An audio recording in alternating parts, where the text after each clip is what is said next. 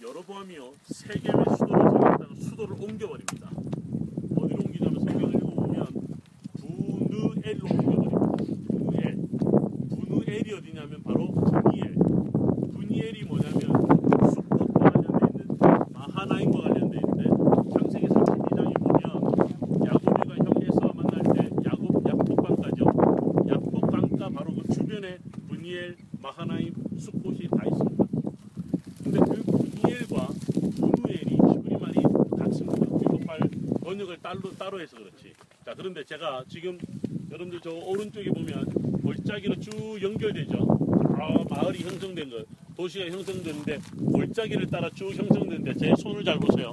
이놈의 골짜기가 쭉 가다 오른쪽으로 꺾어집니다. 꺾어지죠 골짜기가 꺾어지는 골짜기를 따라 내려가면 바로 요단강이에요. 바로 요단강이고 요단강 건너가면 바로 어디냐면 약복강변, 약복강변입니다.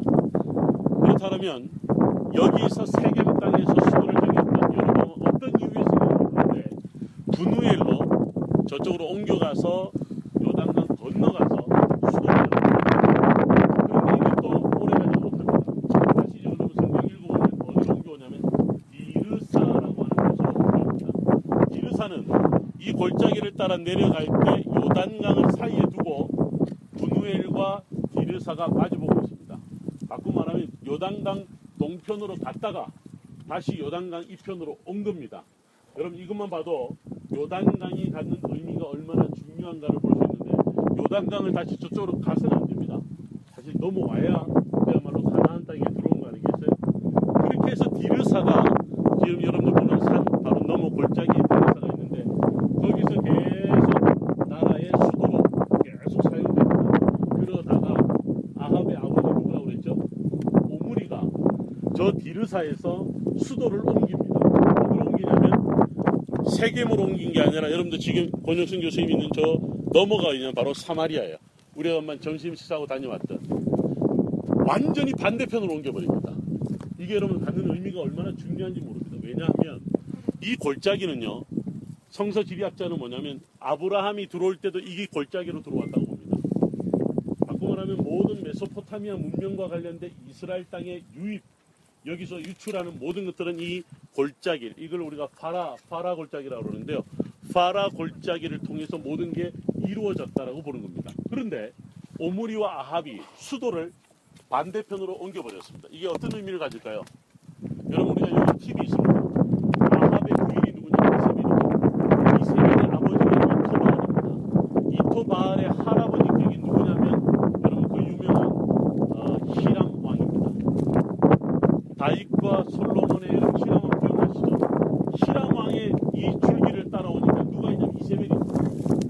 다윗과 솔로몬 때에 두로와 시돈 지방에 엄청난 경제적 원조를 받았던 그것을 어떻게 보면 오물이나 아합이 아- 알았는지도 모를 거예요. 아니면 메소포타미아 이제는 옛날 구세력이 아니라 지중해에서 밀려오는 페니키아의 새로운 새로운 세력을 더, 어, 등에 업고 북이스라엘을 이끌고자 했던 오므리와 아합 새로운 정책이 필요했는지도 모릅니다. 수도로 옮긴다는 것은 대단한 결정이 필요하고요. 그 다음에 나라의 운명이 좌지우지됩니다.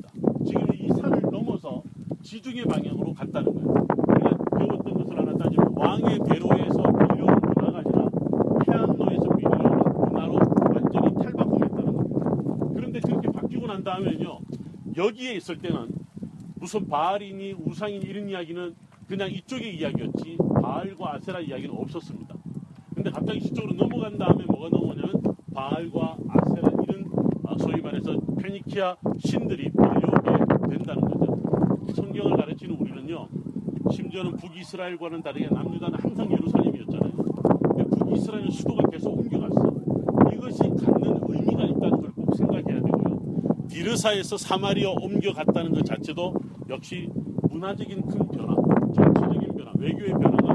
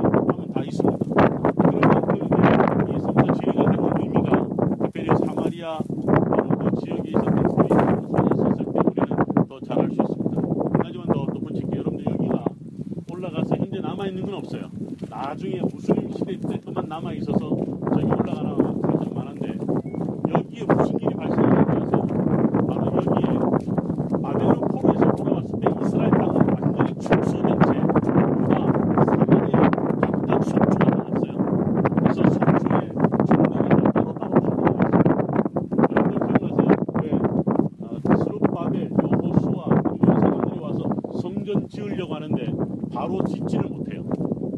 18년이 지났는데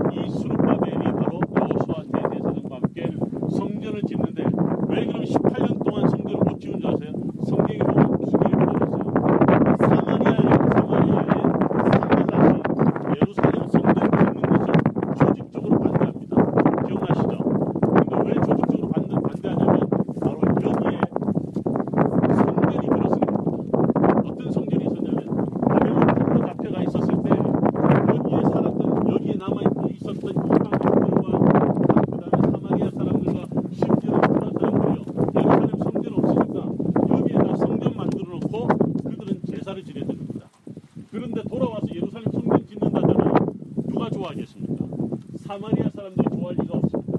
그래서 여러분들 바벨론 포로 이후에 이 사마리아와 유다의 갈등은 여기서 생겨는 겁니다. 그래서 신약 성경이 나타나는 사마리아의 이 갈등 이야기는요. 선한 사마리아 비유 이야기는 구약 성경의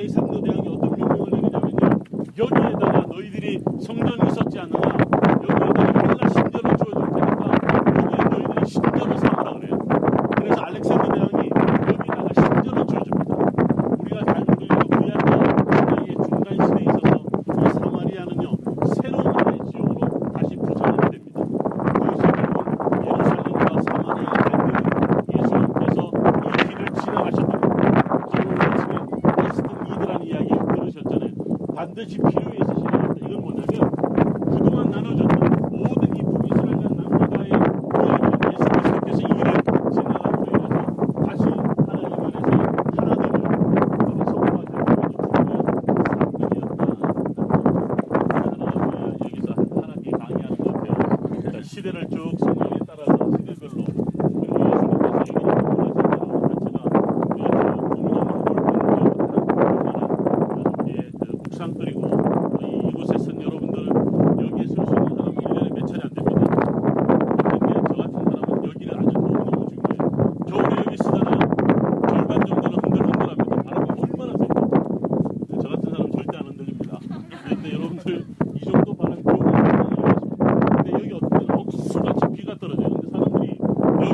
바라보는 저 세계